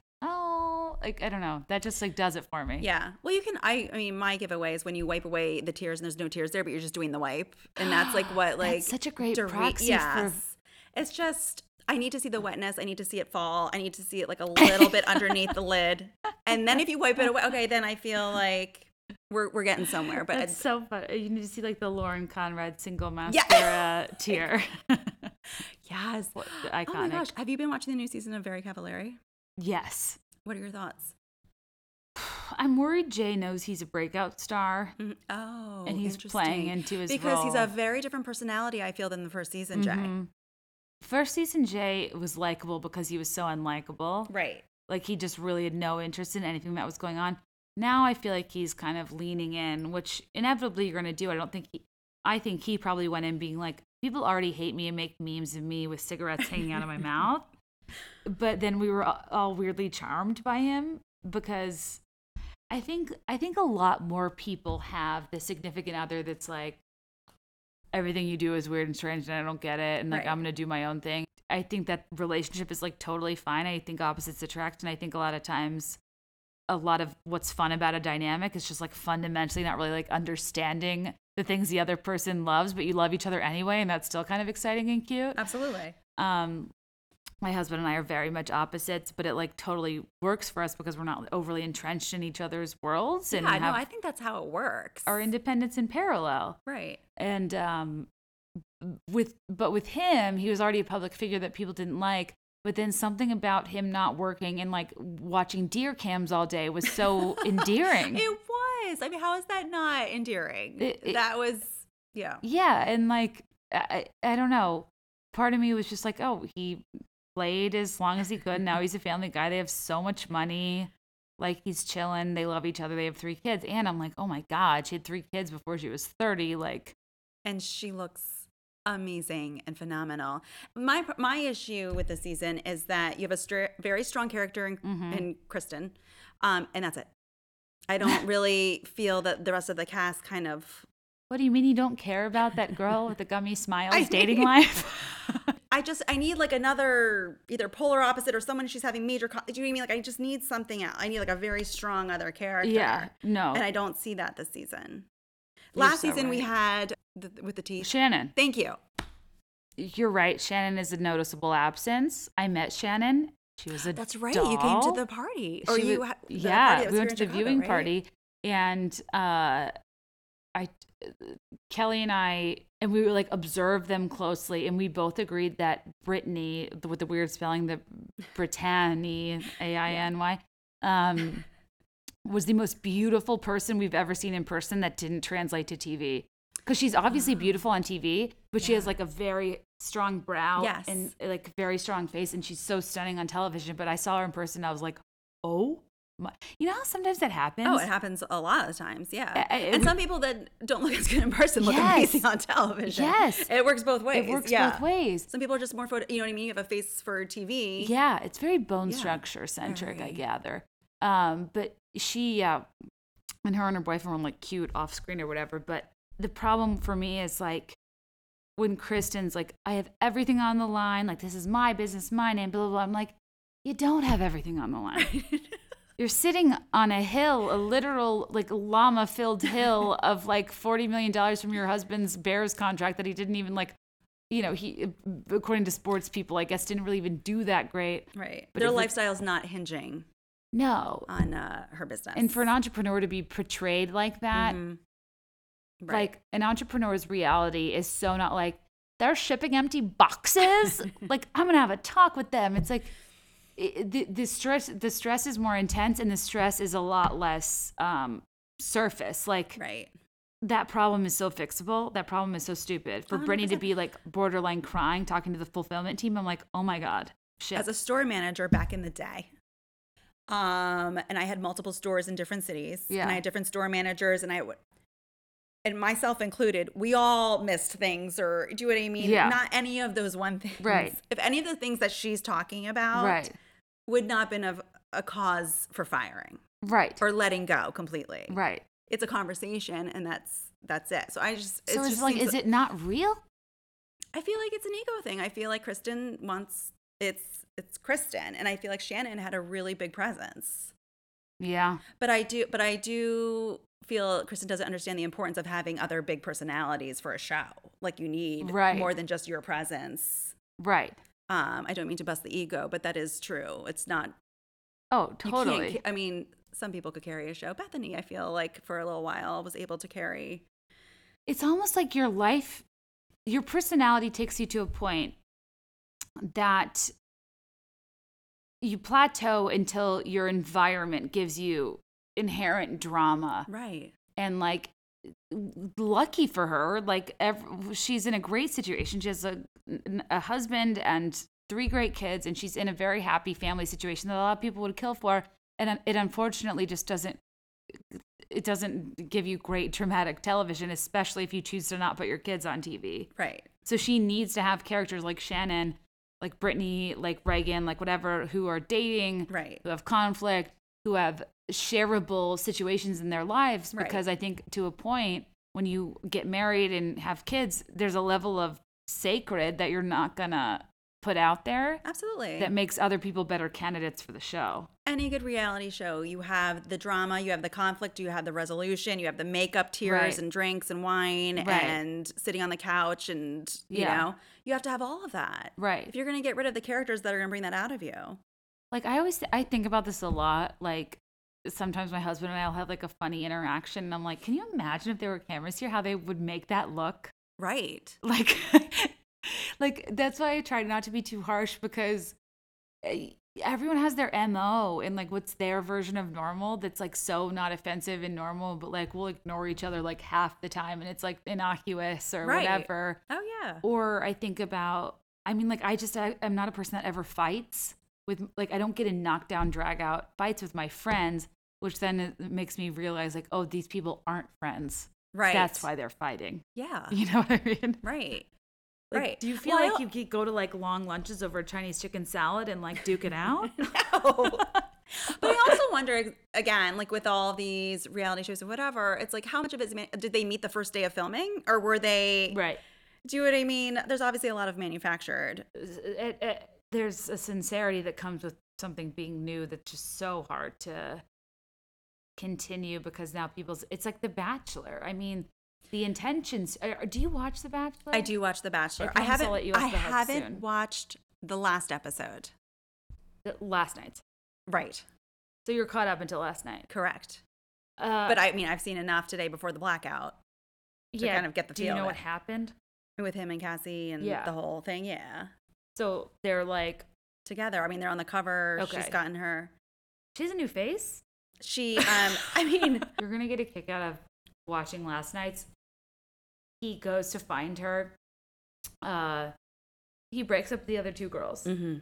goes to tell her that she's the one and she, he's going to chase after him which a it's like okay uh, we're on network tv here we're talking you know five plus million people and the narrative we're encouraging is she says she doesn't like me but i'm going to pursue her anyway. Right. and then she says no really i'm going home but i'm going to chase her anyway. Like It's so that's romantic. It's so It's so uncomfortable. uncomfortable. there's nothing less attractive than somebody who is not hearing you, who's obsessed with you, who it's like how like there's something so there's a disconnect between when I'm saying I'm not there and you're saying but I'm here and I'm doing whatever it takes to get you to my level. It's like it, it's just not an exchange. And anyway, so he goes to chase after her. He says I broke up with Caelynn and Tayshia, and she starts laughing. And like it's the worst acting I've ever seen in my life. I, I, I've again my DM tips. I've had people say that like they basically the franchise was like, can you just pretend you're dating for six months? And like I have ah. no clue of the merit of that whatsoever. But based on the entire season up until the last forty minutes, that I would I assume they weren't together Right. and I they've never not had an engagement. Well, no, Brad Womack didn't choose Deanna Pappas or Right. that other girl, Right. but that was the only one. And I think that they, I think The Bachelor is suffering a little bit because of the FabFitFun of it all, Right. and like they need they need something to feel injected with like authenticity, right. and if they're like, it's okay that you're not engaged, it makes them look good that they're not forcing it. But like, she's obviously there to be famous. She went from under 20k followers to now having 1.1 million. Through the blackout, I have not seen what she's gotten. If I were, if I'm being honest, I would be concerned if I were her that the day after I didn't have Right. people to have access. She probably like lost a pretty serious chunk of people today. Oh, yeah. fine by me. yeah. I mean, it's okay. I'm not feeling that bad for her today. No, But did you also read today? I saw that um, she made a statement because she was with her ex boyfriend, all about the ex boyfriend On that she was with, that she had been filming a project with up until she got casted. his name is Kaylin, spelled like Caelynn, her best friend on the show. Oh. C A E. Isn't that weird? Oh my gosh, that's so weird. And how hotter like, than a guy whose name is Kalen, C A L C A E L Y N. oh my gosh, Hard pass. Yeah. that she was on and off with for many years, filmed this project, then mm-hmm. filmed like the 2nd mm-hmm. sequel to this project. Mm-hmm. And then he went off to go do something and she got cast then for The Bachelor. Yep. I mean, it's just a little odd. It's so odd. Uh, the, it's the the thing that nobody's saying is like like I Greg and I have like seriously talked about like should we like concoct a breakup story Right. where I go on, I get more followers and, and, and can monetize this better than I could in the next decade in two months. Right. You come back and whisk me off my feet, and I go back with you. I become a villain for a hot minute, but I have endorsements for at least the the a a tight three to five years. Like, Absolutely. it- As long as you drink your skinny tea, as you're long good. as I drink my skinny tea. and I, I'm like, this this is such concocted behavior, and like it's the thing nobody's saying, which is re- which is it's kind of like watching Vanderpump Rules and being like, you're not broke. right. You know, you're not a server. Right. Like, let's evolve the franchise. Like Tom and Ariana, who just bought their $2 million home, but they've been living where they can't plug in their toaster and their curling And iron on the same. Exactly. Right? We I don't understand that. How were you able to buy a $2 million, like stunning, Right. newly renovated home, but you couldn't plug in two things at the same time? A hundred percent. That Makes no sense a to perfect example of like where production interferes with the show's ability to evolve. Because I think they're better. I think I am so much more interested in somebody's rise to fame than somebody's self-deprecating pretending to be nobody. Right. And that's where YouTubers go wrong. That's where influencers go wrong. When you're like, I'm still nobody. Like, I'm not doing anything, but like they've moved into a mansion. that They're drowning in free stuff. Right. And their entire face is new. Right. Like, you get a full set of veneers. Something's up. right. 100%. It's not covered by insurance. But I think that's the problem that a lot of the reality shows are facing. Not only The Bachelor, but you know, 90 Day Fiance. It's like they already know how it plans out. So what's to stop me tonight from going online and say, "Hey, you want to pretend you're my boyfriend, and I'm going to get us a show, and just pretend you like me for six months. Right. We'll do a fun wedding. We can annul it after whatever, but we'll both have endorsement deals, and we'll make cashmere wraps that we'll sell. Right. And that's where people like me and you too, even though you've you're way more established in social media than I am, it's like I am freaking tap dancing out here for like four followers a day. and it's it is it is so hard to build a legit organic following. Absolutely. And days like today with the blackout, I'm like, could I just like, you know, go to a site and buy like a few thou? Nobody will notice. Like the blackout. Right. Maybe they were withholding fo- yes. It's like when I got my tonsils out, I was like, maybe I have a beautiful singing voice. Like, I don't know. Like it's the unknown. But I don't I don't want to cheat. It's like the yeah, the Lori Loughlin of it all. Like I don't want to look back on this and give people advice and Yeah. give- be like, I didn't do the work. Right. Well, I can tell you now that they have the software because I work with a bunch of PR, big PR companies, and they have software that shows now because when they look for influencers, Yeah. that they run on them and they can see on each day how many influencers, and there's all of a sudden like you get 100 on this day, 150, and all of a sudden 5,000 exactly on Mm-hmm. this day. They know exactly what happened. And so they're catching on very quickly. And they say to, I mean, this is what they say to me, is that they care more about who's following than how many That's what they and say. the and the engagement. Listen, I don't know. I'm I'm in the game as much as everyone else Yeah. is. So I'm still trying to figure it all out. I'm not a fan of the people who buy their followers. I do believe in orga- organic um, engagement, and it's you know slow and steady wins the race. I hope. But then I'm sometimes you're like cheaters get, get so far far ahead. They do listen. It's hard. It's hard to know, right? Because then you see the people who buy their 20,000, 25,000 followers, and they're getting insane Right. deals. And you know, I was saying to Antonio today, who was having a full fledged freak out over this this blackout, and I said, Gotta love it. As I was trying he's, to call- he's 19, 20. Yes, he's and 19. like, not that age is a factor, but also your age dictates probably how instrumental it is into your like day to day, right? Absolutely. He also um, manages a lot of uh, reality stars. He manages their Yes. social media. So to him, it's you know Well, it's like deals. It's like money. Oh, it's it's a lot of money every day. Um, you know, there's timed posts, and that is Mm-hmm. agreed upon in a written contract and whatnot. And I was saying to him, wouldn't it be so funny if when it comes back on, we all had zero followers and we had to start all over again? It's a black mirror. Yes. Like, how amazing would that be? And then we would all refollow who we wanted to, and it would be legit. I literally had this daydream today. And I was like, ooh, I love that. I love that. who are I mean, the first of, people yes, that come no. to your mind right? that you care and are engaged with and like uh, yes would He was like, "That's my worst nightmare. Don't say that. Don't jinx that on me." And my all my clients. his clients especially if they're like housewives or Mhm. whatever their prime window would have passed just based on media functionality alone Right. but like whenever i'm trying to negotiate like podcast ads and stuff and they're like operating off a traditional cpm and like i know a ton about the valuation of media from working at nielsen for six years and i am explaining like there's a coefficient of engagement or of organic insertion of longevity of evergreen of like this will live in my podcast for the rest of time and i have these conversations of that people don't understand where but then when you compare it back to like this person is valuable at this minute for this much for this second and they don't carry it on and they don't have the consistency and there's no evergreen aspect it frustrates me that their value is so much higher than a person who's like delivering more Mm-hmm. and even though so often sponsors and stuff will like back out or like not agree with me i feel very like not entitled like called to fight for a different business model that doesn't reflect traditional media in this medium because i do think it's different Right. and like i do think that there's a difference between a person on the bachelor that has like a three month s- arena of time where they can make a ton of money but if they can make it last they deserve it Right. you know it's like exposure versus effort Right. And it's it's a constant battle and it's like i never want to discount the exposure because if i had it would i milk it a million percent Of course. um, but to your point about uh, resetting to zero, I think that is where like who is actually putting serious effort Right. into being like a presence. Even if they just did it as an April Fool's joke, just for the day, I just would love to see. Whoa, that's a Banksy. Right. that's amazing. I love that. I could literally talk to you all the live long day. Anyway, it is eleven fifteen. I've had Molly here for two hours, and you have other bigger fish to fry.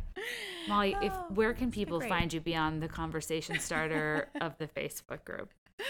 I am at uh, Hillenbrand Media and uh, Allura Travel. Mhm. And then my personal's Molly Dare. And then, of course, Ion Chicago. And you can see glimpses of Kate Oh yeah. and her interviews. Did I do justice to your like? I, I want to make sure I do justice to your PR company, your radio, you, live Oh, with yeah, Antonio and best- Molly. Oh, yes. And at, live with Antonio and I wear many hats.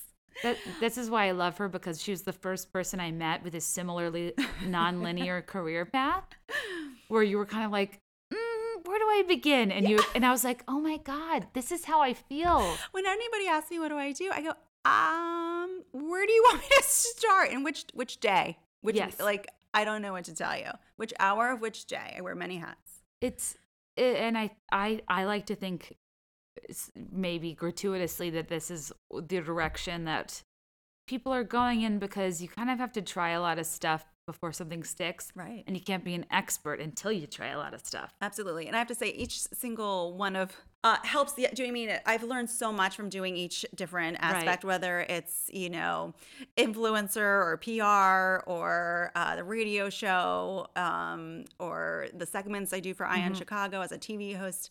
Um, they each have taught me so much, and I take them all with me in all the other stuff that I do. Yeah. And I just hate to say no. Uh, it's it, like I, like the improv of it all. Yes, and I just I refuse to believe if you are trying to say yes and to build. Right. You don't say yes just for the hell of it, but like you're building, you're you're trying to like. I, I think everything ultimately intersects, and it's hard in when you don't know exactly where the intersection is yet to explain it. And I think that's why I identified with you so much because you were unapologetic about it and you were so successful and every individual thing you did and you weren't worried about that exact connection and i think i panic a lot about like i'm a podcaster and an entrepreneur and i own a rug company but i also do like tea towels and like i also do like online downloads and like, like i just Well, I think a lot of people are worried that it makes you seem like you're um, not focused. Yes. And that, but I love every single aspect of what I do. yeah And I try to fit as many things I can in a day. right And I get bored easily. So I, do need to have various different aspects. And you know, listen, it all will lead eventually to to something. But I'm enjoying what I'm doing right now, and I love. Every, I'm not ready to let go of any of it just yet. Well, right. Yeah. And to, to me, it's very like um, uh, intellectual and like a minimum viable product lean startup method where like the best business owners put the least amount of time and resources into a concept and let demand drive its growth instead of their own will and agenda drive its growth. And I'm like, by the only way you're going to get found is putting yourself out there. Mm-hmm. So why fault anybody who's putting themselves out there in so many capacities where they can ultimately get found? Right. Because then it just becomes their story, and you're never going to be like, well, they were trying a bunch of other stuff at the time. Like, no, who no. cares? Mm-mm. I think you're lucky if you're embarrassed in, of your story in real time. Right. Because it means you're doing something different, right? Couldn't agree more. Anyways, no, thank you guys so much for listening. Molly is a is a tried and true example of somebody supporting another woman Uh, for no other reason than just out of the goodness of your own heart and for being a businesswoman. I meet way too many people who I feel in competition with, or who I feel like I'm not good enough for, or who I feel like I can't ask for help from. And it just means a lot to me to have a successful friend and mentor who sees the value in collaboration, who sees beyond competition, and who I am more excited to see how their journey evolves than my own. Oh, so well, thank you so much for having me. I mean, I've been a big huge fan of yours for so many years, and so ditto to everything you just said as well. Oh my gosh, absolutely. And here's to hoping we both can get on the Bachelor or some adjacent yes. show and just like Oh my gosh, yes. Can't wait for the Kate and Molly show. It's gonna be yeah. amazing. run this run this whole system. We'll just be eating our words. All right, guys, thank you so much for listening. I know this is kind of a long episode. If you want to hear an even longer version, go to Patreon. If you don't want to hear ads, go to Patreon. Be it's patreon.com slash be there in five. And uh, for one dollar, you'll get the episodes a little bit early. You'll get bonus episodes. My husband and I played trivia on Patreon last week, which was kind of funny. He's never been on the podcast. Miracle that I even got him to agree to it all you really need to do is just stick a, a mic in an inconspicuous area and just start recording your conversations with people and magic podcast guest. Just kidding. I would never do that. Um, though I kind of did, and it did work. So who knows? Maybe I'll just start taking my mic around town. Um, but anyway, please rate, subscribe, review if you like the podcast. If you don't, probably keep it to yourself or send me an email directly. I've got, I'm just kidding. I do want to use the uh, Be There in Five podcast inbox. It's podcast at be there in five.com. F I V E, not the number. I know I always say that, but people always first go to be there in number five. And um, I've gotten a lot of interesting like questions and requests for advice and commentary that um, I'm excited to do a segment on soon and likely will next week. So get in your cues. and um, otherwise, I hope everybody has a great week. Don't forget to go to catch.co slash be there in five, patreon.com slash be there in five. Buy Twinkle Twinkle Social Media Star on Amazon or wherever books are sold. You can buy it in the show notes. And I think those are the only things I'm trying to sell you on this week. So thank you for letting me keep you company. And as always, let me know your thoughts and I'll let you know mine. I'll be there in five. I swear.